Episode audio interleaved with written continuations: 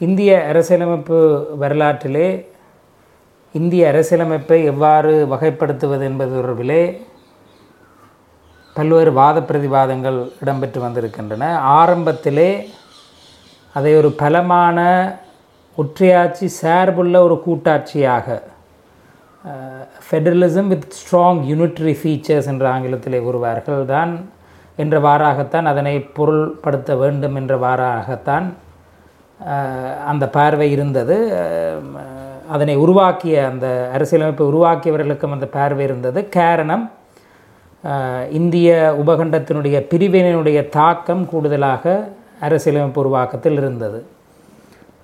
அதாவது இந்தியா பாகிஸ்தான் பிரிவினையானது ஒரு ஒருமைப்பட்ட இந்தியாவை உருவாக்க வேண்டும். ஆகவே ஒரு ஒற்றையாட்சி கூறுகள் கூடுதலாக விதவெஞ்சி இருக்கக்கூடிய ஒரு இந்தியாவை உருவாக்க வேண்டும் என்ற காரணத்தினால் federation with strong unitary features கூடுதலாக ஒற்றையாட்சி பண்புகளுடன் கூடிய ஒரு சமஷ்டி உருவாகினதாகத்தான் இந்தியாவினுடைய அரசியலமைப்பை வகைப்படுத்தி கூறுவார்கள். அவ்வளவாக இலகுவாக ஒற்றையாட்சியா சமஷ்டியா என்று வகைப்படுத்தி விட முடியாத ஒரு அரசியலமைப்பு என்று கருத்து கூறுவார்கள். இருந்தாலும் ஆயிரத்தி குறிப்பாக ஆயிரத்தி தொள்ளாயிரத்தி தொண்ணூறுகளுக்கு பின்னர் இந்திய அரசியல் மிக அடிப்படையில் ஒரு பிராந்திய அரசியலை நோக்கிய ஒரு நகர்வானது. இந்திய அரசியலமைப்பையும் அடிப்படையில் மாற்றி புரட்டி போட்டுவிட்டது என்று தான் சொல்ல வேண்டும். எவ்வாறு அரசியலமைப்பினுடைய வியாக்கியானம் என்பது அரசியலை பின்தொடர்வது என்பதற்கு இந்திய அரசியலமைப்பினுடைய பரிணாம வளர்ச்சி ஒரு உதாரணமாக அமையும் என்று கூறுவார்கள். அதாவது அரசியலினுடைய வளர்ச்சியையே அரசியலமைப்பினுடைய வியாக்கியானம் பின்பற்றுமே அன்றி அரசியலமைப்பு வியாக்கியானத்தை அரசியல் பின்பற்றுவதில்லை என்று கூறுவார்கள். அதாவது மாநில கட்சிகள் பலமடைய மத்திய கட்சிகள் வலுக்குன்றியதாக போக இந்தியாவினுடைய அரசியலமைப்பானது கூடுதலாக வீரியமாக சமஷ்டி பண்புகளுடன் வீறு பெற்றது என்று சொல்லுவார்கள்.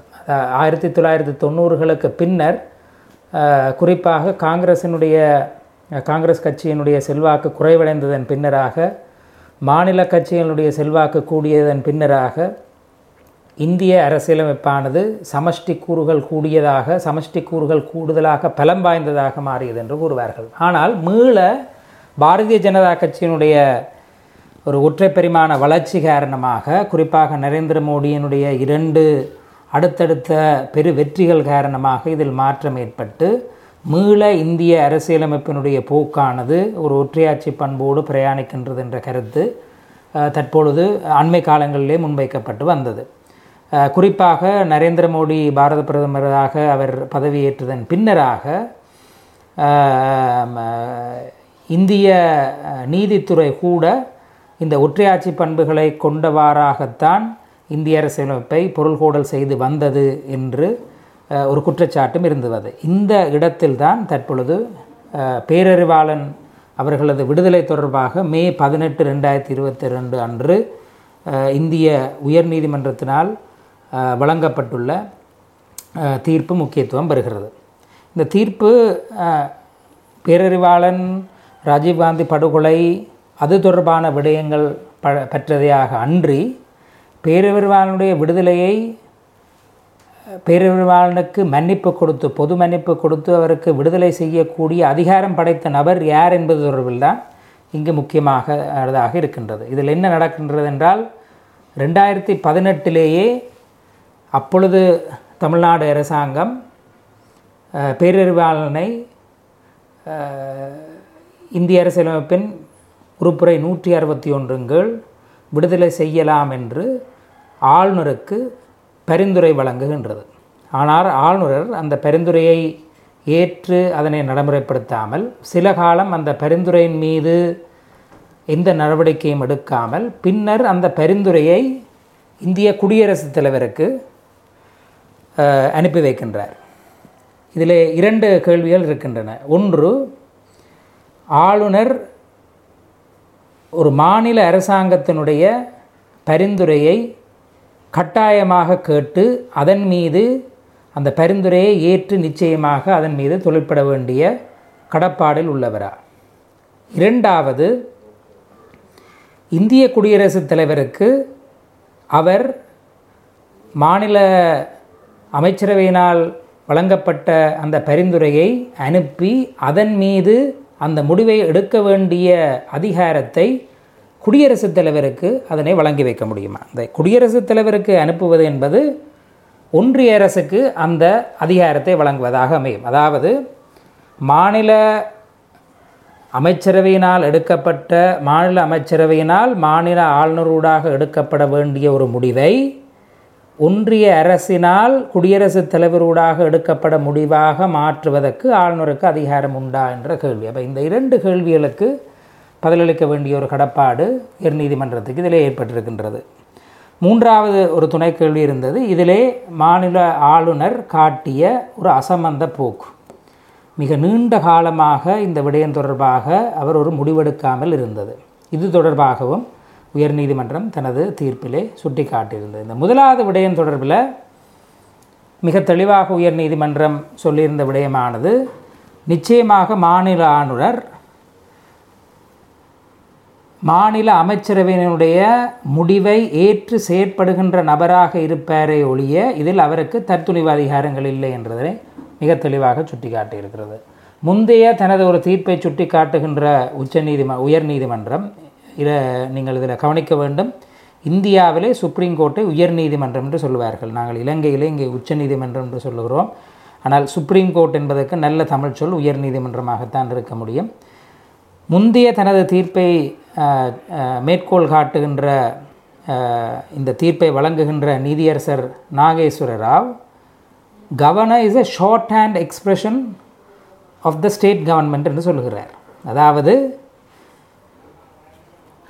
மாநில அரசாங்கத்தினுடைய ஒரு சுருக்க வடிவமானவர் தான் ஆளுநரை ஒழிய மற்றபடி அவருக்கென்று ஒரு அதிகாரம் இல்லை என்று மிக தெளிவாக குறிப்பிடுகின்றார்.